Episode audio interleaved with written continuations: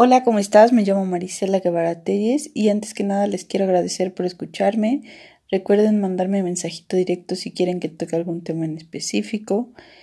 Eh, el día de hoy vamos a estar hablando de límites sanos, los límites que le ponemos a los demás. Me fue muy difícil aterrizar este tema. Puedo ver la dificultad que tenemos al decir que no, a imponer nuestros deseos y después caí en cuenta que para poder trabajar con límites sanos es necesario el autoconocimiento. ¿Por qué? Porque simplemente los límites los definimos cada uno. Es decir, yo sé con lo que puedo y con lo que no puedo. Eh, hay gente que puede con una mentira, pero no puede con una agresión. Hay gente que puede con una agresión, pero no puede con una infidelidad. Eh, o no puede que con alguien que robe. Nosotros vamos poniendo nuestros límites basados en nuestra historia, en lo que vivimos, en nuestros traumas, en nuestras experiencias. Se me hace un tema valiosísimo porque generalmente pensamos en límites en las relaciones de pareja. Eh, y aunque en realidad está en todos lados. Eh, en cómo dejo que me trate mi jefe, en cómo dejo que me hablen mis hijos, en qué tanto me dicen mis padres, que cómo debería de actuar, qué tanto dejo que mis amigos entren a mi vida.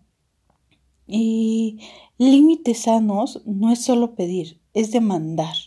Demandar lo que tú quieres, lo que vas necesitando, lo que tú crees. Em, cuando la mayoría de las veces no ponemos límites sanos, es por la creencia de poder perder al otro. Cuando lo que no nos damos cuenta es que en realidad nos estamos perdiendo nosotros mismos por ceder a algo que no creemos.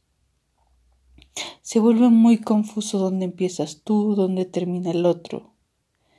Si viéramos esto como una escalerita, creo que nos sería más fácil observar en qué escalón me he puesto yo y en qué escalón he puesto los demás.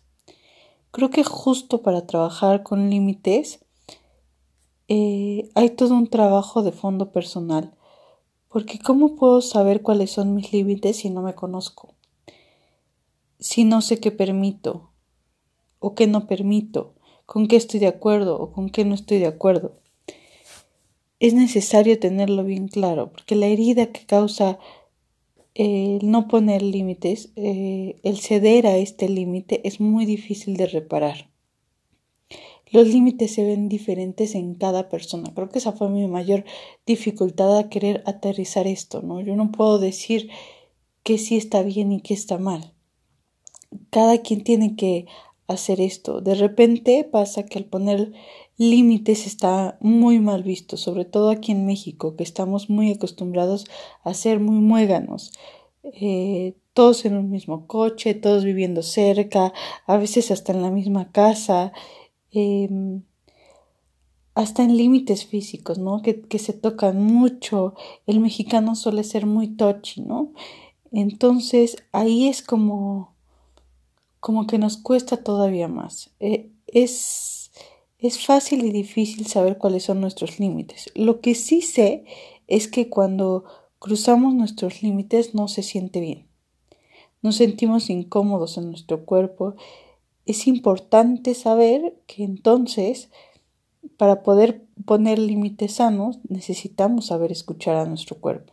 Nuestro cuerpo es el mejor indicador de cuando los estamos sobrepasando, porque nos surgen muchas dudas, eh, cuando nos sentimos como desapegados de estos límites, eh, suele ser muy difícil escuchar otra vez a nuestro cuerpo.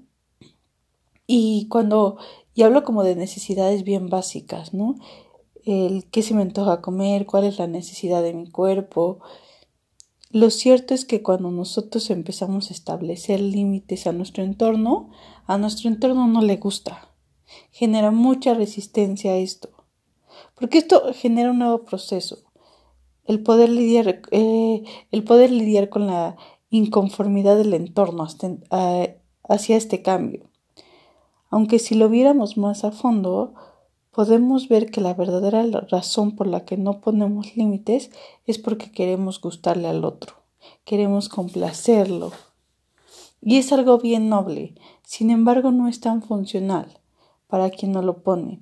Ahí está la razón por la que se me hace difícil eh, ponerlo, sostenerlo, mantenerlo y sobre todo si venimos eh, de una familia donde los límites son difusos o confusos o, o no claros o inexistentes.